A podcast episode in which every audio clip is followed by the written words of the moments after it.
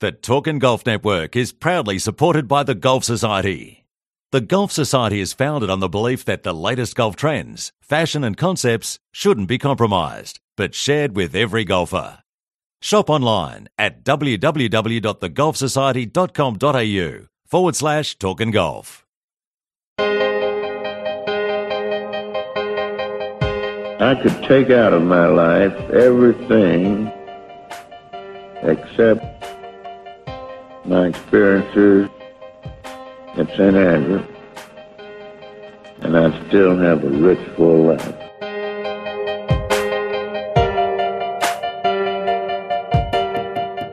But the last tee shot I hit was more like it, that one in the playoff. Against Barton and Ray. That's right.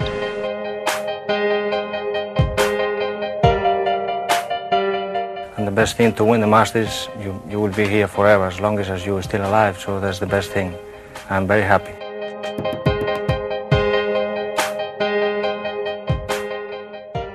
Welcome to episode 28 of the Talking Golf History Podcast, and part 2 of the history of Donald Ross. On this episode, Bradley Klein dives deeper into the history of one of the greatest golf architects of all time. Let's join in where we left off in episode 27. Folks, thanks for joining us again. This is a continuation of episode 27, The History of Donald Ross, with Bradley Klein. Bradley, thank you again for staying on the line, or if we can pretend that you came back and did this, people won't know the difference because it'll be a week separated. But thank you so much for coming in and diving back into Donald Ross. I ran out of coffee, but I don't have any problem. That's great, and I appreciate your interest. If you fall asleep, I'll just yell. I've been told I project real well, so we'll be fine. Let's start right off, right? Let's just jump right into the life of Donald Ross. What do we know about Donald Ross's early upbringing, and was golf always in the cards for him as a boy? Donald Ross was born in the town of Dornoch in North Scotland, and he lived half mile from the clubhouse or the first tee of what was then the Dornoch Golf Club. And by the way, let's just be clear. He was not associated with Royal Dornoch Golf Club because it didn't become Royal till 1906, by which time Ross was in the United States. But he was in a kind of a poor working class family. His father was an alcoholic mason. It's a great combination.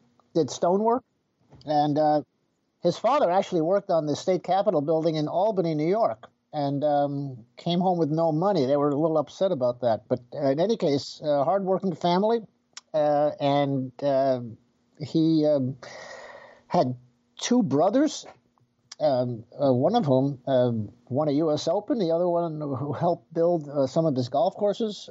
So it's a golf family. But Ross was born there in November of 1872.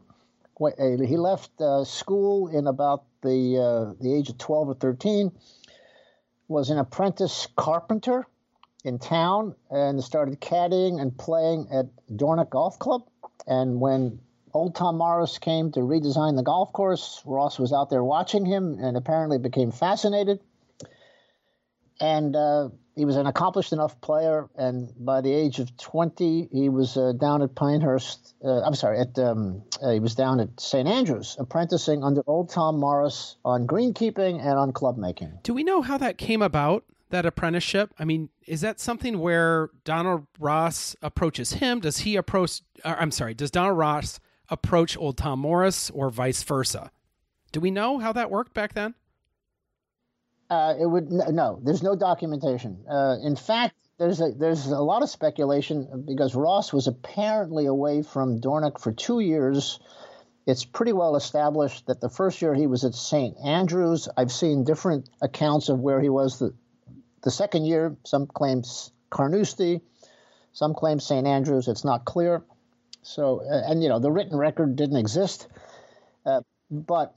I forget the name of the year, but Ross certainly had watched old Tom Morris when they redesigned Dornoch Golf Course.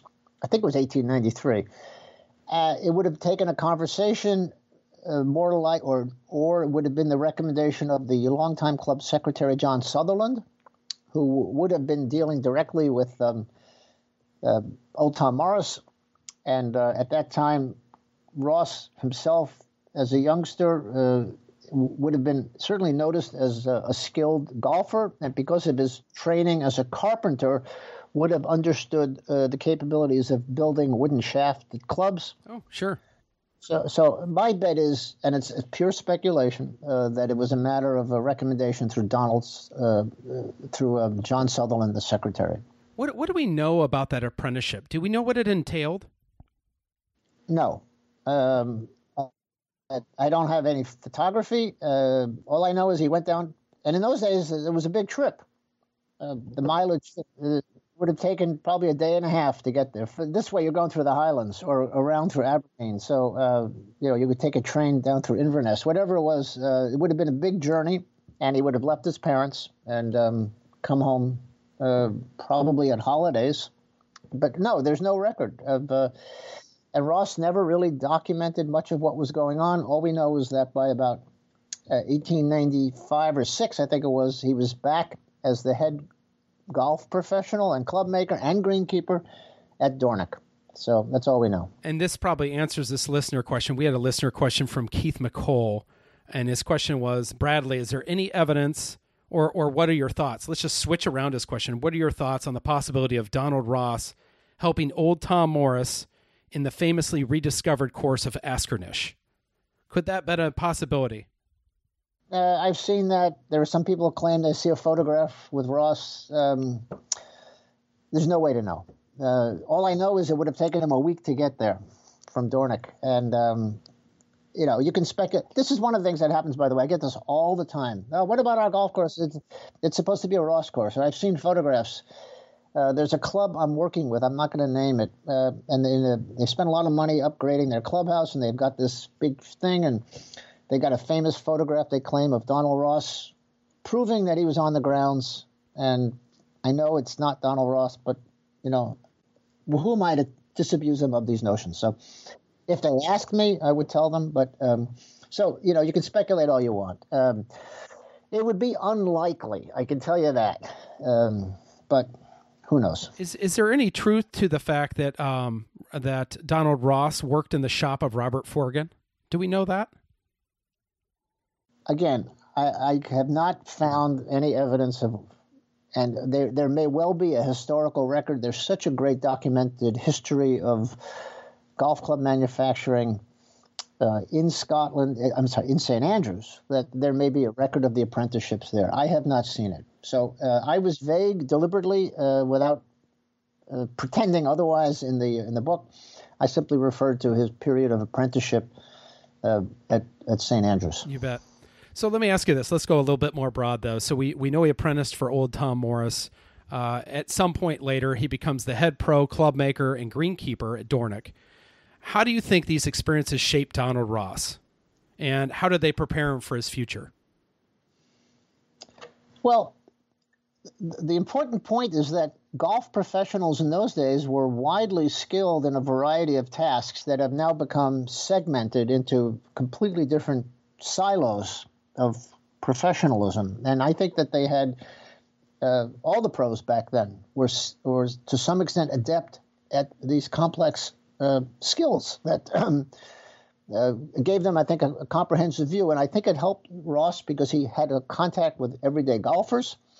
He had an understanding of the ground. He was to go on to become a great experimenter with turf grass. He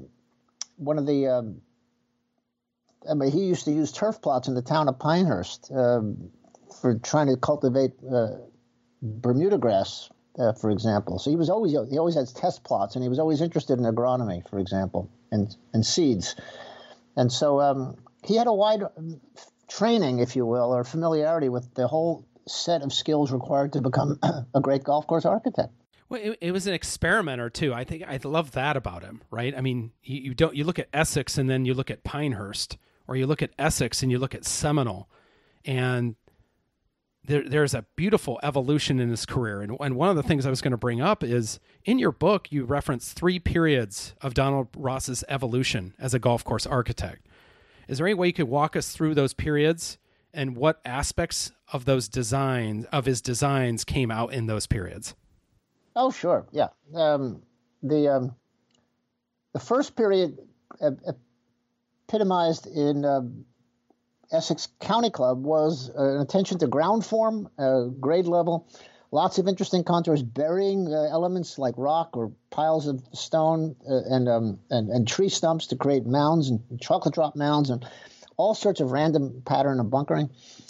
Now, in those days, you had highly flexed hickory shafts. You had a golf ball that was made of the rubber core Haskell ball, but it was, wasn't always perfectly round. The golf course would play totally differently between the wet season and the dry season. You didn't have mechanical irrigation. You had maybe some quick couplers where you were hand watering some of the greens. So the conditions varied tremendously. And he was working on his own. Starting in 1916, 1917, he hires two associates, Walter Hatch and J.B. McGovern, who stayed with him for basically 20 years. And in October of 1920, he hires on a draftsman, a civil engineer named Walter Irving Johnson, who was based in the Pinehurst office. They had a design office above the pro shop at the clubhouse now. And they had an office there where Walter Irving Johnson would take Ross's field notes and convert them onto topographic maps and grid plans. And there's a clear professionalization of the scale of work, of the productivity. This is part of the post-World War I golf boom of the golden age, the 1920s. In 1920, 21, 22, Ross was doing maybe 25 different golf course projects. He started in 1919, I think it was, with a string of 8 of the 13 U.S. Opens held between 1919 and 1931 were held on Ross courses. He was extremely busy. The Pinehurst Resort was booming. He was churning out these plans. He had an incredible schedule of travel, and he was managing a lot of these projects by telegram, and he was visiting a site maybe once or twice to do a routing. In some cases, he probably wasn't seeing it at all because his associates could handle it. And so you see a standardization now of form, of presentation, the way in which the bunkers are sitting, the way in which they're shaped, they're not as broken and random. They're a little more forced in terms of their structure. Construction techniques have improved as well. You've got the advent of more mechanical irrigation. And so this is a period where you see a kind of maturing of his work. There's more of a turn point emphasis on the holes at 200 yards off the back tee where the dog leg, revolves at the turn point of the fairway. That becomes kind of standard. The presentation of bunkers is more in a row or in a line, not necessarily standard left and right, but it might be an echelon diagonal on the inside of a dog leg or stretched across or offset front right, back left. But there's a little more attention to the landing areas. And then after 30, 31, and you can see this particularly with the evolution of Wanamoyset, which is a golf course that held the PGA, I think it was in 1919 and again in 31, and the changes that went on there. You're starting with steel shafts. You're getting into the 30s with the advent of the sand wedge, which enable players to have much more control over their bunker shots. You're seeing a standardization of his design plans with Ross so that the fairway bunkers, for example, are 2.5 to 3, 3.5 feet deep. The greenside bunkers are 3, 3.5, 4 feet deep. There's a kind of progressive rationalization of that. He's using fewer bunkers on his golf courses, much more attention to more strategic simplicity of design. Do you think does that relate to the Great Depression? Is that just pragmatism in some part? I think it was pragmatism.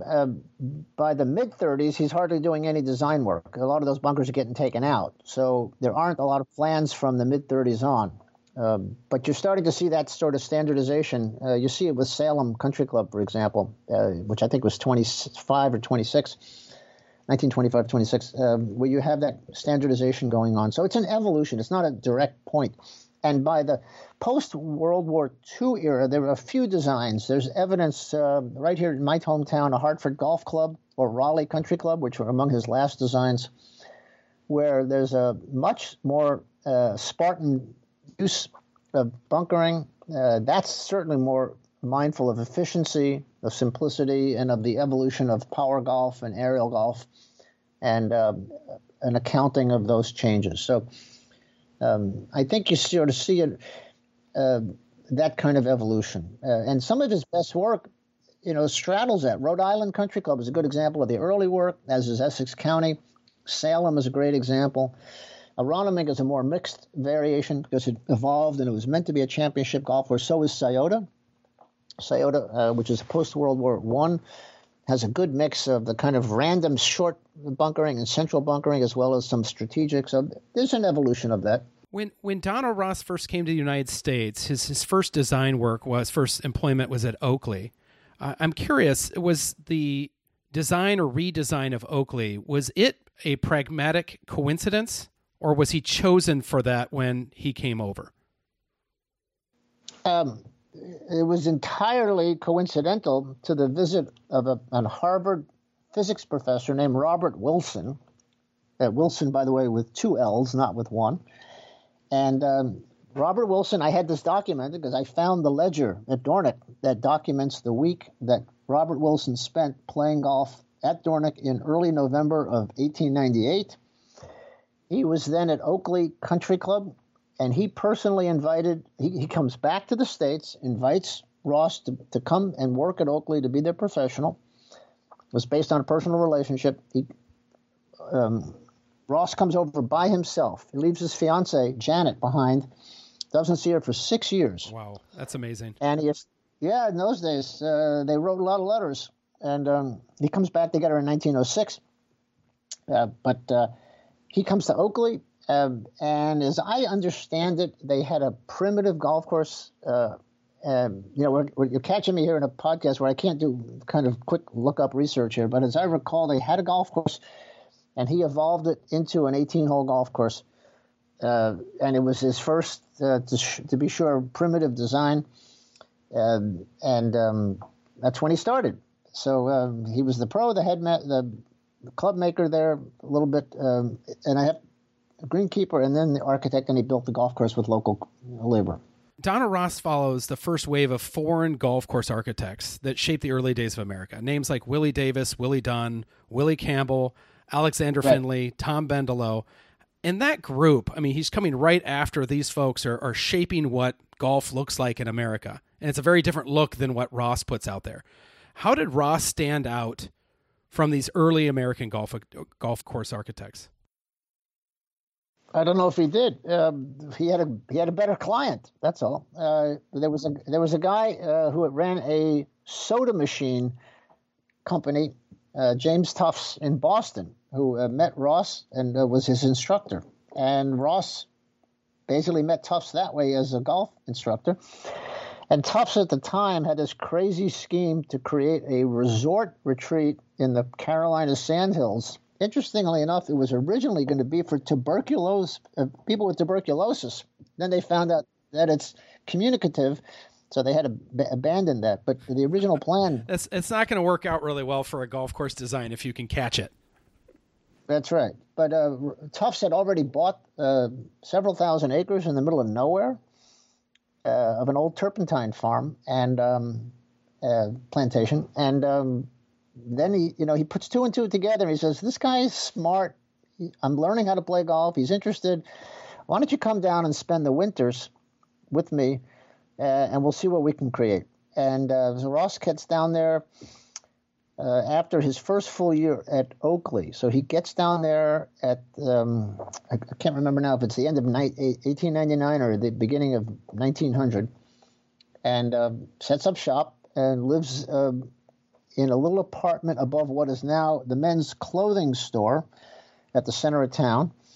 And they had a primitive little golf layout there, and they had a very simple land plan that one of Frederick Law Olmsted's associates, Warren Manning, had laid out. There's a very famous oval plan for the town that was done and signed by Frederick Law Olmsted, but Olmsted was never there at Pinehurst. He sent his fellow Manning, who did the land plan. And that became the basis for the town. He builds a hotel, and he starts the golf, and the golf course evolved. The golf course evolved from there. So the advantage that Ross had was he got to work in sand. The sand medium, it's infinitely pliable. It drains perfectly well, and most of the American courses were not that way. And so the big issue in golf course design, the original golf courses were all on links, on a reclaimed land from receding ocean. And when the real skill of golf architecture was taking bad land and making it work for golf. That was a hard task to learn. So that was a matter of drainage and soil preparation and seedbed preparation. And luckily, Ross had the best draining piece of land that he could work with, which was 400 feet of sand. And so the golf courses emerged from there. And those early courses, they were pretty primitive. They had lots of steeplechase bunkering and crazy Victorian. Horizontal. Yes, exactly. Very punitive. And those evolved slowly. So what I believe, and Richard Mandel's book is the source here on the evolution of Pine Earth in particular. The golf course architect is based there. He's documented this much more carefully than I did. The specific evolution of each of the courses and each of the characteristics of those courses. But Ross was there starting in that winter of 1900 and so because of the good air train connections, he could get down there. So he was spending his summers first at Oakley, then he moved up to Essex County Club, and he would head down for the winter, so to speak, in the early November, and he'd spend his winters there, and he'd come back in April when the golf season opened up in New England. Folks at home, I just want to let you know, we're not going to do a deep dive into Pinehurst because I think it deserves its own podcast, but I'm going to hit on some points with Bradley here just to get his thoughts on some certain questions revolving around Pinehurst. So one of them is this. Ross and Pinehurst are almost impossible to separate. Even today, when you go through the village of Pinehurst, you can feel Donald Ross, or at least I can. They certainly had a mutual beneficial relationship. Bradley, in your mind, who gained more from that relationship? Tough question, perhaps. Well, that doesn't have to have an answer. I think the point is they both gained a lot. I tell you what Ross gained was a lot of clients. And all of his, that was his advertising. In other words, the Phones family was coming down there. Wealthy folks from the Midwest were coming down there. So we had a client base that would see the course, would see this man. The courses were evolving. Now, here's the interesting thing. People don't realize this. Pinehurst did not have grass greens until 1935. Yeah, I was going to mention that later, but you're right. It's most people couldn't even fathom that. What's the story? Why did it happen in 35? There's a good story for that, but there was a championship that followed. Were those two linked? Oh, absolutely. The modern golf course that people now know as Pinehurst Number 2 did not. It evolved slowly. It first came around 1910, I think it was, when that routing was deployed. In those days, it incorporated holes that are now part of the number 7 course that Rhys Jones did. But the golf course assumed gradually, in pieces, stage by stage, which I have the evolution of in the book, and it's interesting to document, but it didn't achieve its present form with holes 4 and 5 becoming part of the number 2 course and abandoning a couple of holes that are now part of number 7. It didn't achieve that until the eve of the 1936 PGA Championship, which was held at Pinehurst. And for that championship, Ross finally got them to build greens of grass rather than sand that would hold up under the conditions of the winter. The difficulty of Bermuda was it would go dormant in the winter. It was extremely difficult to maintain. He actually had a test plot on the front of the Holiday Inn. Go into that history a little bit with how it became a breeding ground for grass. Well, it was a plot of a quarter acre maybe, and they had irrigation. And so the whole town was essentially devoted to cultivating the game. And in the area in front of what's now the Gibbon Library, he had a test plot. He had test plots all over the place, actually. And but that was a particularly aggressive one, and he was trying to get a version of Bermuda that would hold up, that they could I think that the real issue was the overseeding. They had to – they could get Bermuda to last for a little while in the summer, but it died off. And then what to do during the winter trade, because that's when most of the golfers were coming there, the high-volume trade. And so they had to get an acceptable turf grass. And so they really had to cultivate a form of ryegrass that would take quickly and establish and be usable and maintainable at enough height. So what's interesting is those greens that people know as Pinehurst didn't evolve until their present shape until 1935. And what's really important, and I tried to document this, and it's a big issue of discussion, and Dunlop White out of Winston-Salem, North Carolina, has documented this as well. And I first learned it from Pete Dye. What is now known as the turtleback greens of Pinehurst, they were not what Ross designed for the 36 PGA. Those greens have come up a foot or two, maybe even more, at the center. And that evolved. So the irony is that people who have played a little bit of Ross, or they've watched on TV and they've seen the U.S. Opens that have been held at Pinehurst, and they think, wow, these turtleback greens are amazing. They repel the ball. They're convex, and they repel shots outward. That's typical of Ross. No, it was not typical of Ross. It became a characteristic of that number two course, and it's unique to number two. It's not characteristic. Now, how did that evolve? That's a long story. I tried to document that.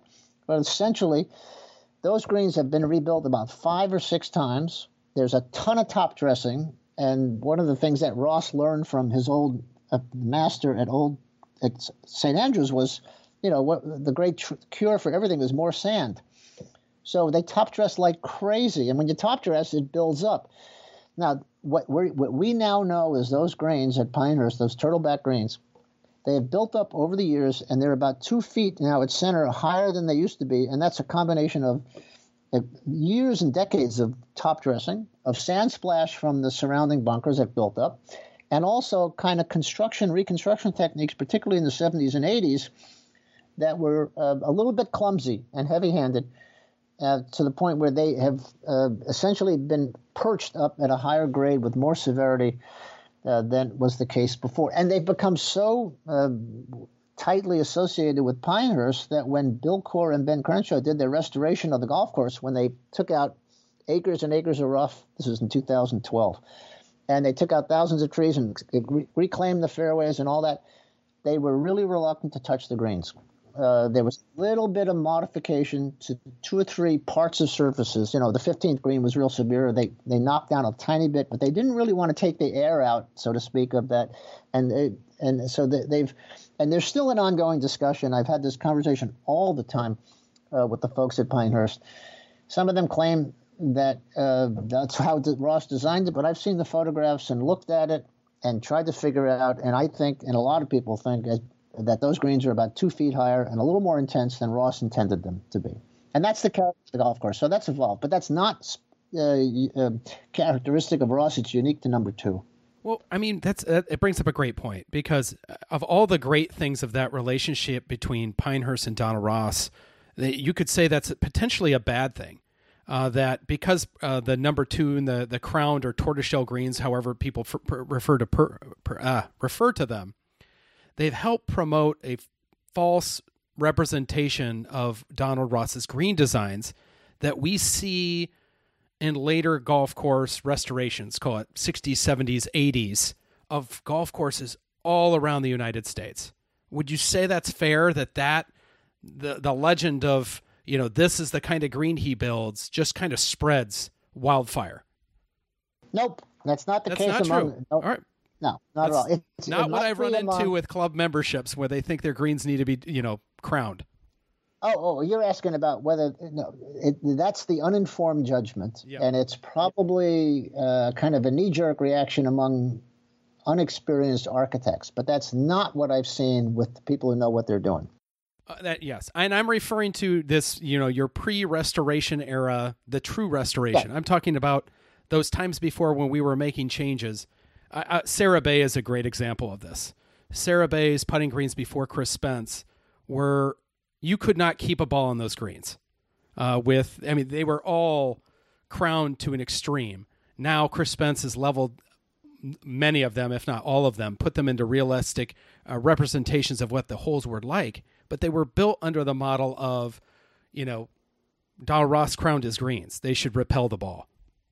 Well, yeah, I understand what you're saying. And that's partly a function of years of aggressive top dressing. Sure. It's also a misunderstanding about the nature of the surrounds, because one of the things that's great about Pinehurst, number two, is that if the ball rolls off, it's still perfectly playable on dry ground because it's all sand everywhere around. Whereas if you combine those kind of turtleback grains with clay soil surrounds, now you got a mess because clay doesn't drain as well. And most of the courses that tried to emulate that approach to greens ended up with essentially a flop shot wedge back to a pop-up green, which had nothing to do with Ross. So I can see your point, and it's a real tragedy if people think that that's what Ross was, because it's the combination of the perch green with the surrounds where you could chip, putt, or do anything you wanted and had a lot of options. So over the years, certainly what's happened is that the greens that Ross built, you know, in those days, in the 20s and 30s, your mowing heights for greens were just under a quarter of an inch. If you had them on a stimp meter, they'd be about 4, 4.5, or 5. As mowing heights came, and you were concerned with to get the water off those greens, he created a lot of pitch. So 4, 5, 6% slopes were not uncommon. You can handle 4, 5, 6% slopes when your greens are being cut at a quarter inch. But when you come down to modern mowing heights of 1/8 of an inch or 1/10 of an inch, then those 4, 5, 6% slopes are unplayable. The ball never comes to a stop. So you've had to sort of soften those greens to some extent. But to think that that kind of slope is characteristic of Ross or somehow a benefit or an asset is ridiculous. I could be wrong, but I truly believe the common golfer, the non-historian, the non-architect thinks, and that's what I'm trying to dispel. The people who are listening right now, when you're thinking of Dal Ross, you think of Pinehurst number 2. That's really not what he did. And that's what I'm trying to get at. Yeah, that's true. That's true. That's certainly the case. So let me go one more question on Pinehurst and we'll move on here. But I think you kind of hit on this, but would Donald Ross be as well known across the country without the marketing machine of Pinehurst? You know, even to this day, I think every golfer seems to know Donald Ross, while few know the names of Dr. Alistair McKenzie and even less so McDonald and Rayner. Do you think, on top of the fact that there was so much winter traffic coming into the Pinehurst, but Pinehurst also did an amazing job marketing their resort. They might be the best at it. Do you think that led to that? Oh, no, absolutely. How many people get to play Cypress Point or National Golf Links or Augusta National compared to? People would know Augusta National if we didn't have the Masters, or very few would. But if you look at the marketing techniques of Pinehurst, were brilliant. I covered this some in my book. They hired a New York advertising agency. And they used this character, they called it Putter Boy, but the caricature was a smiling little guy. And you could see him with golf clubs in Grand Central Station or Penn Station, taking a train down. There was always, by the way, there was a direct train from New York to Aberdeen, South Carolina that stopped in Pinehurst. So they had direct train connections. They had a marketing machine. They borrowed this little icon from British cricket. The Putter Boy character was taken from British cricket magazine. They also had a succession of great tournaments. They created the North-South, for example. They had men's and women's tournaments. They had amateur events. They did a great job of, you know, they had Annie Oakley riding her horse and shooting and doing gallery exhibitions. I did not know that. That's amazing. Yeah. So they did an amazing job all through the war, World War I and II, of promoting, particularly World War I. Of establishing this as the major stopover in the South. They had professional tournaments there, and they had the PGA, they had the Ryder Cup in 1951. They did a great job, more than any other. And you had a four-course facility as well in those days. The fifth course came after World War II. They had four courses. Anybody could play them. They rented out houses for the season. They made a big show of their commitment to amateur golf. Women's golf was big. And with the addition of the Mid Pines and Pine Needles resorts down the road, which were independently owned but also designed by Donald Ross, you had six great courses that people could associate with the Sandhills region or with Pinehurst generally. So, yeah, I think it was a great marketing effort. And Ross himself was very busy as a marketing genius in the 1920s. He was the highest paid professional in all of golf. He made more than Walter Hagen. That's amazing. Didn't know that until I read your book, by the way. Didn't know that. He had a club making affiliation. He had a seed affiliation, construction. At one point, he was promoting himself as the sort of master of all, and he was doing a lot of design work. His U.S. Open courses were getting a lot of prominence, attention as well. So the result was, I think, a good synthesis or synergy, if you will. The other thing, don't forget, in 1921, Ross buys a half share of the Pinecrest Inn. That's a little hotel in town. He was co-owner of that, and actually never made any money. The hotel business was tough. Pinehurst was a dry town until 1961.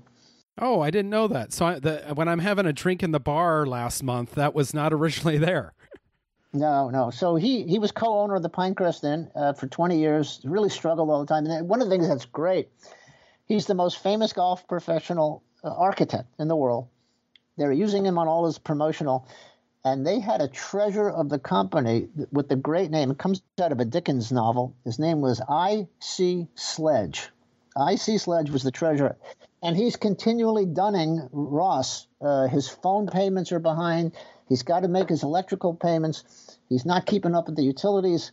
He's harassing him the whole time because the Pinehurst Resort started struggling in the late 20s. And by the time of the Depression, trade was really a problem.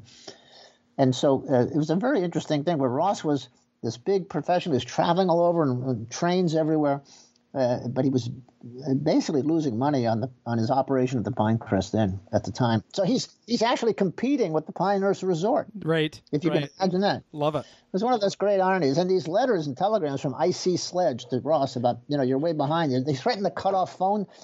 Ross lived at, I think it was 110 Midland Road, the famous house to the left of the third hole on the number 2 course.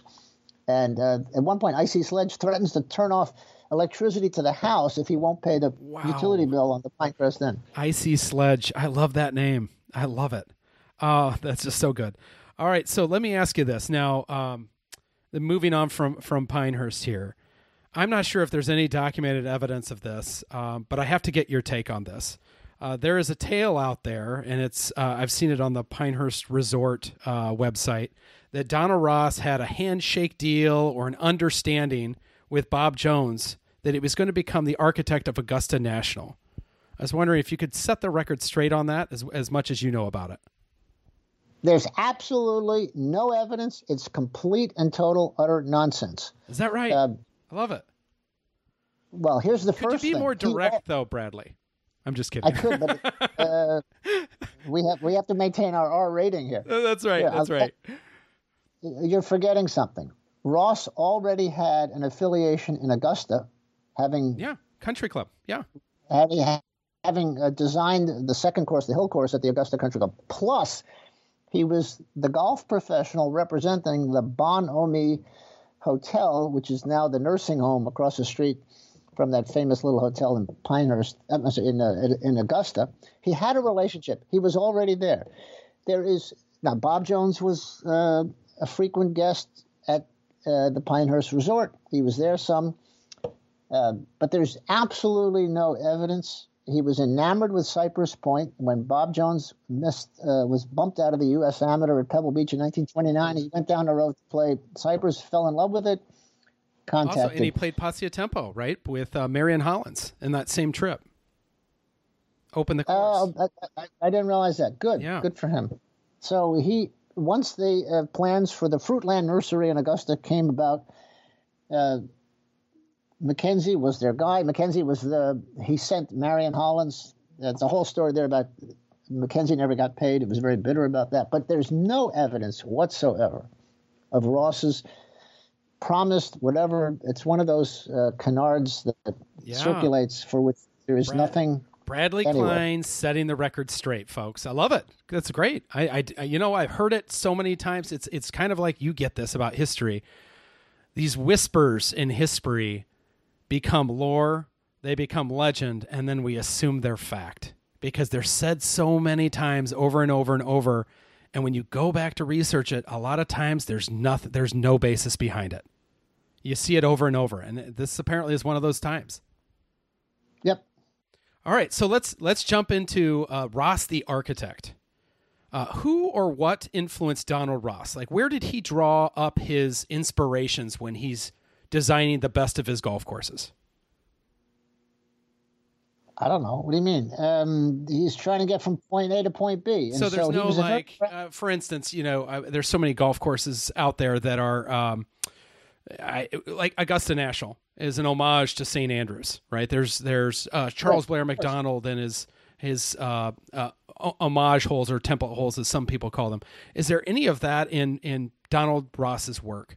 Let's go that way. No, I don't think so. He saw a lot, but there was a lot he didn't see. And by the way, I'll just throw this in because no one's going to ask me about this. It might be interesting to ask. Why was Donald Ross? He never did a golf course. There's maybe 9 holes he did. He did nothing of substance on Long Island. I was trying to find out if he ever even saw the National, and I think he did, and Shinnecock. But he wasn't one to be wowed or heavily enamored with something. His experience is from the land that he walked as a kid at Dornet. It's from St. Andrews. It's from making workable holes. He wasn't someone who read widely. He wasn't immersed in the tradition of landscape architecture. He doesn't seem to have had any references in his books to famous courses done by other architects. He's a very practical guy. He's trying to make things work. He's trying to get from A to B to C and get back to the clubhouse by 18. So he had a fantastic ability to walk a piece of land and see how holes would work. And he could do that in a day, sketching it out as he went, putting it down on paper, going back, formulating it. And then he had a very nice little system of the grid plan in 10-yard squares where everything fitted. So I think he was essentially a practical man. And he developed, this is one of the things that a little controversial, he kind of developed an assembly line approach. He was like the Henry Ford of golf design. That's the only way you could. Well, people on Golf Club Atlas don't like to recognize this because they think that all golf course design is sort of handcrafted in the dirt. Ross was trying to move on and efficiently, and he had to corral large crews of somebody else's that somebody else had hired. He only had a small crew. He had his whole life. He had 2 design associates in the field. He had Walter Hatch and J.B. McGovern. He had a civil engineer from 1920. Walter Erdman Johnson. He had a secretary, Eric Nelson. That's it. And they ran the operation.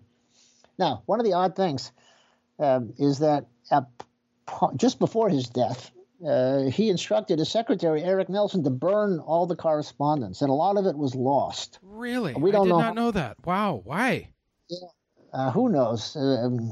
Maybe it was standard practice, afraid of a lawsuit, didn't want to burden his family. It's not clear what or how much of that work was lost. Eric Nelson himself, the secretary, who carried out some of that, but not a lot of it,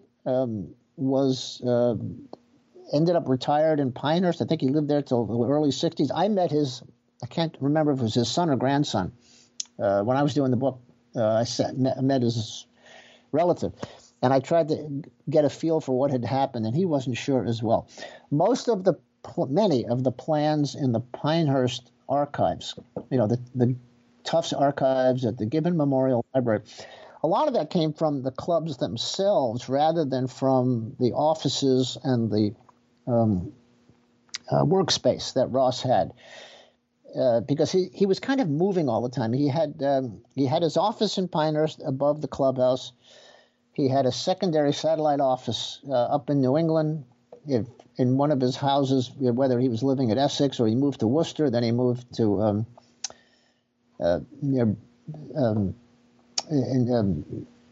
Brookline area, Newton Center. And then after 25, I think it was, well, he kept that house, actually, in Newton Center. And then his summer house in Rhode Island, in Secaucus, at Compton, Little Compton. So that office was kind of peripatetic. It was pieces all over the place. And I think a lot of that stuff was lost.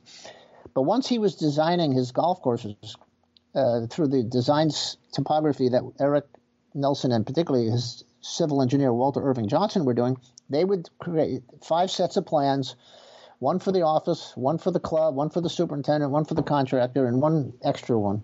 And that's became the resource space for the Tufts Archives. So while there are a lot of letters, many of them are one-directional. So there's a lot that's missing, that was lost, that was probably burnt for whatever reason. And obviously you can never know what that is. In your book, Discovering Donald Ross, which, by the way, folks, you can get at www.discoveringdonaldross.com. Did I get that right, Bradley?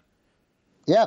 You make an argument that he regretted becoming as big as he did from an industrious kind of standpoint. Can you elaborate on that? It was one of his regrets, you said.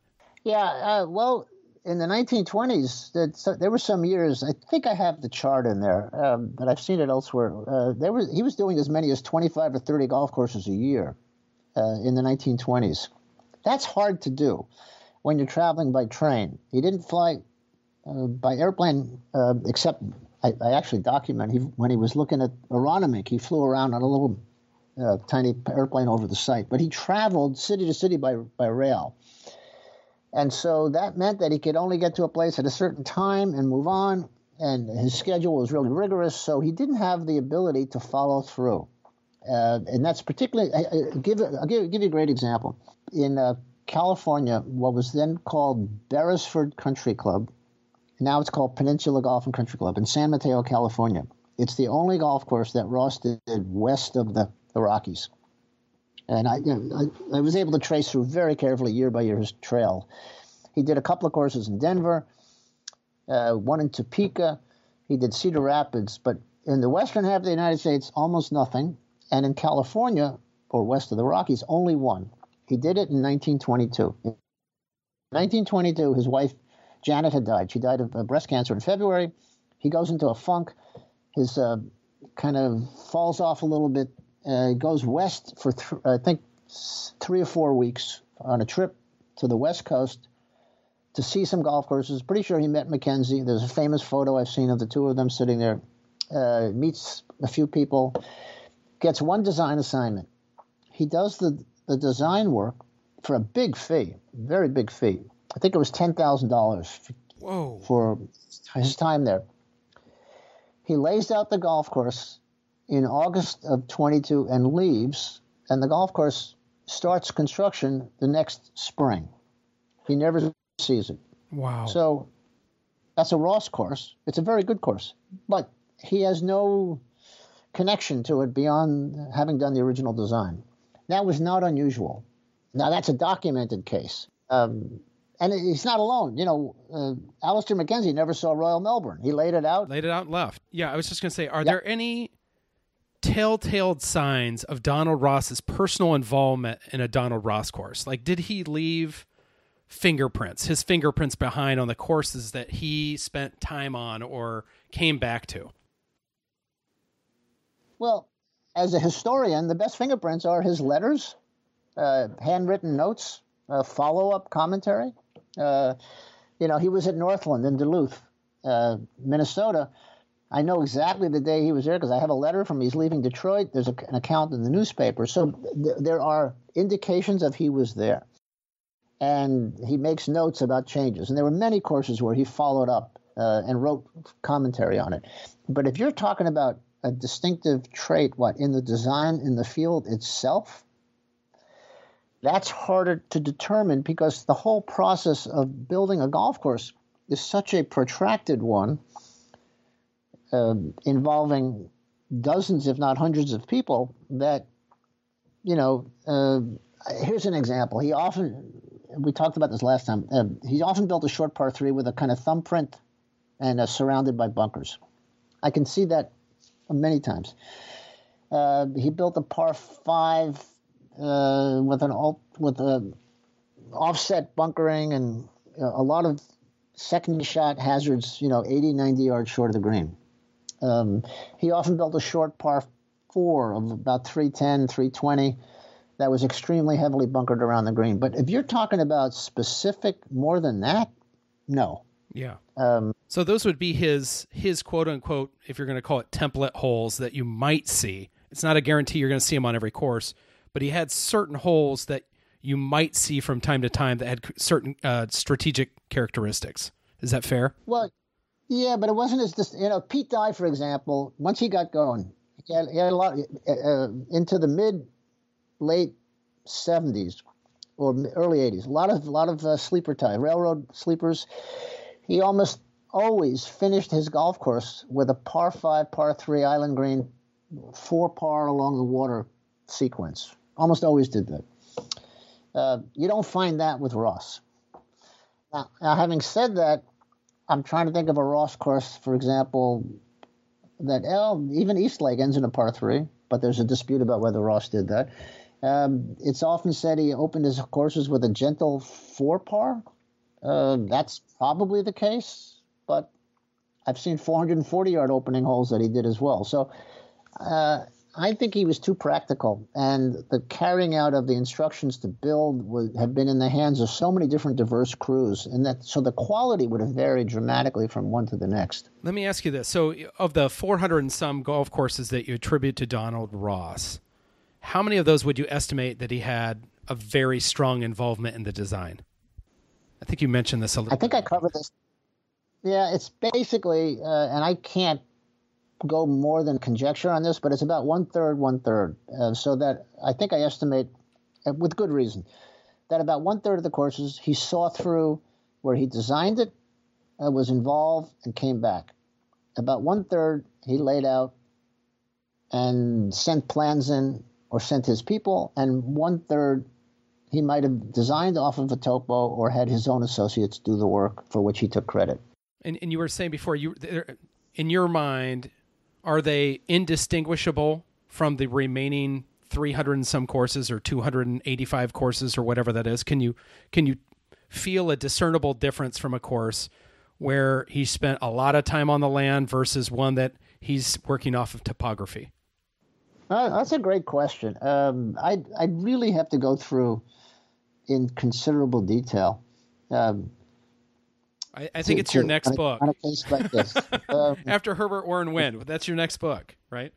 I always like to say, by the way, that the most severe greens at Pinehurst number 2 were the two that were closest to his house, the third and the fifth, because he could watch what was going on and he'd go out there and tinker quite a bit. He tinkered with number 2, by the way, all the time. He had a superintendent there who was there forever, Frank Maples.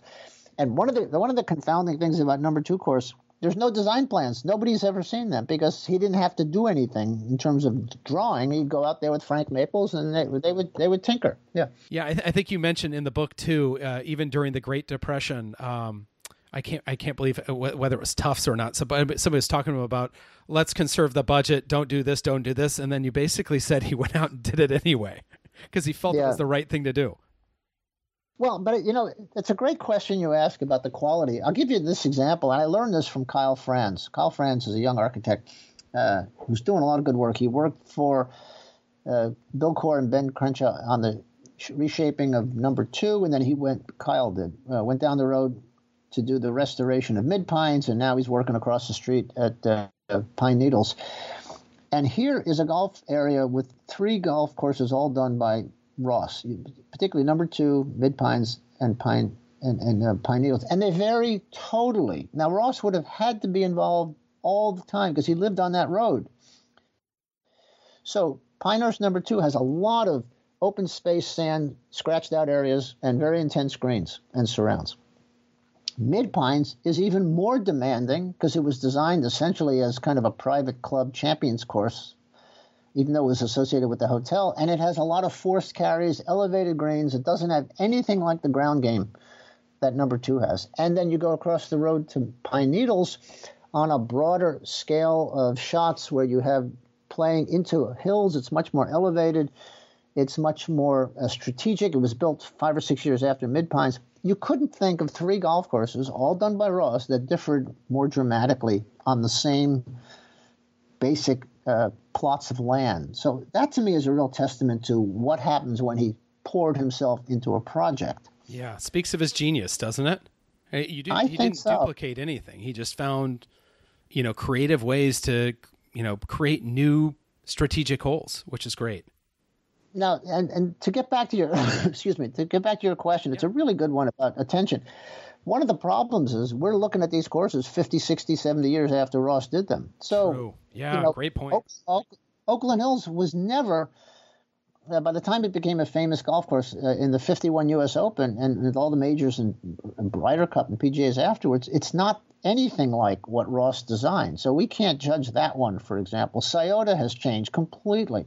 It was all the grades were adjusted by Dick Wilson in 1961 when they raised the fairway bunkers and raised the greens and built all new features. So it's hard to – you'd have to go back to a golf course that was hardly touched to see.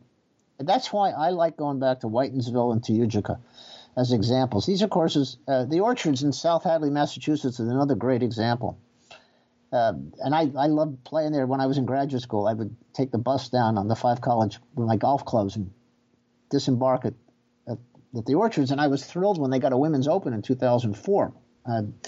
And the players loved that place. It was one of those places that was broke, never had a penny, couldn't tinker with anything, and you could see all the character in the ground. This leads into our listener questions. We have 4 listener questions. Tim Shermer from the Society of Golf Historians private Facebook page asks, Ross designed so many courses that have been tinkered with over the years. At what point is a Ross course no longer considered his design? It's a great question. And sadly, the answer is when they built new holes or when the greens got shrunk to the point where they no longer present a certain percentage of the surface that he provided. But it's a great question. And I think that it's a bit like, you have if you happen to have a Frank Lloyd Wright house and you add a den on the back and then you put a pool in and then you change the roof line because it doesn't handle the snow properly. So at what point is that a Frank Lloyd Wright house? So the answer is at some point it's no longer a Ross course. And that's a great, it's one of those. Now, in many cases, you can bring it back. That's absolutely the lucky thing. Yeah. But when they sometimes build new holes, right? Sometimes they've rerouted the whole thing and it's gone forever. Well, then you do what Gil Hands did at Sakonnet after Cornish rerouted a couple of the holes on the, I think it was in the middle of the back nine, and kind of botched this integrity. And when Gil got there, I think it was about 12 years ago, there was an opportunity to build some new holes down by the water. And so he tried to create Ross-like holes, even though they were on new land, and in order to get rid of the botched holes that had been imposed. That's exactly what Andrew Green did at Inverness, very creatively. Yeah. I mean, Gil Hands did that with Charles Blair McDonald at Sleepy Hollow as well, just creating, you had a Tillinghast McDonald kind of molded together course, and he just said, all right, well, let's just make it McDonald-esque, and did a fantastic job with that. I agree. And by the way, Gil had a great line. I'm involved with him at Worcester Country Club. Right now it's just a matter of forward tees, but there's a very smart master plan there to undo a terrible green that was built in the 60s, I think it was, and a lot of trees came out, and the kind of classical craggy New England features are coming back. And he was asked at one of the meetings whether he was an expert in Donald Ross. And he said, no, he was an expert at what Donald Ross had done at Worcester. Oh. And I love that response. Yeah, great answer. Yeah, it was perfect. And he's someone who really studied. Now, there's an example of a golf course where the holes are essentially in place. It's all there. And it's a matter of just teasing it back. And, they're on their way. And it's a matter of moving forward with a great plan. So you have to study what you have. Now, purists could argue with other courses, for example, where they rerouted that, it's no longer a Donald Ross. Well, you could fight. You could argue, for example, Inverness is no longer a Donald Ross, or actually kind of Tillinghast as well. It was Dick Wilson, then the 4 new holes that Fazio, now they're gone. What is it? Well, Andrew Green tried to make the new holes that they created on the adjoining land as close to what Ross's character had been. So you could argue about the nomenclature, but the intent there to me is a really profound one. What I never want to do, just because it's no longer a pure Ross course doesn't mean that you give up on that as a project. And I think there's too much cynicism. I've seen this. Pete Dye did it, of all people, and I have the greatest respect for Pete. He just passed away. I loved him. I've written beautifully about him, but you would never want him to do a restoration. And what he did at Delray Beach, at Gulfstream, was amazing because there had been some modest changes and some of the center lines had changed, a few of the tees. And because the small things had changed, he said, well, you couldn't do a restoration anyway. And then he went and created a lot more aggressive mounding.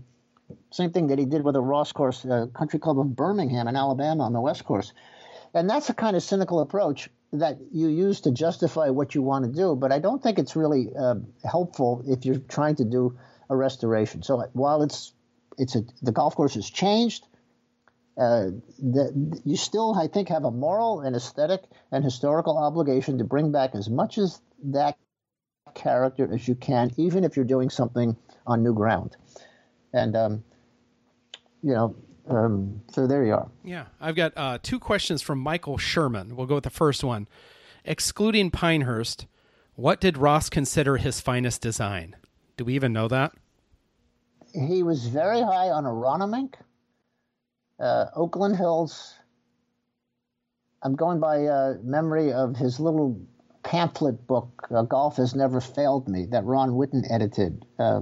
So off the top of my head, I know Ross was very proud, particularly of Aronimink and Oakland Hills in that as really strong examples of championship testing golf courses. Yeah, those are two. And I also think he was really proud of how he solved drainage issues at Seminole. He wrote about that a lot. Getting water off that golf course on a low-lying – that was a big achievement. So those are three. He had another question. I think you might have we might have gone into this a little bit, but did Ross have a favorite course that he didn't design? I think you touched on this a little bit, but I'll let it be. I think he was modest enough or whatever not to have acknowledged that. But one of the things that I found disappointing is I could never find his writings that helped illuminate what he was doing. The status of that manuscript by Ron Whitten, edited, Golf Has Never Failed Me, I found it pretty anodyne, very kind of not very helpful. Yeah, it makes you question what we lost when he burnt those papers, right? Exactly, yeah.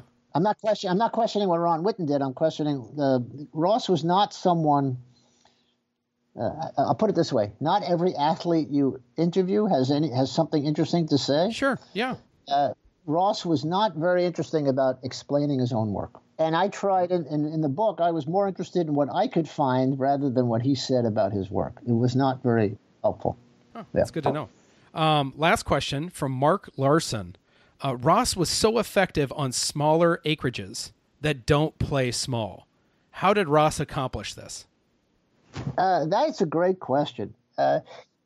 He had an unbelievable – there were two great skill sets that he had that beat out all the other competitors at the time. And the first one that no one's ever asked me about, he was the only one of his colleagues who was still sober and standing at 5 p.m. So sorry. Everybody else was good. Kind of a lush. Yeah. Everybody else was a lush. That's why he did 410 courses and they all did 40 each. Was he a teetotaler? No. He wasn't a teetotaler, but he lived in a dry town, and there weren't a lot of places. But he had a scotch in the evening, early. He was Scottish, for crying out loud. Of course, he drank a little.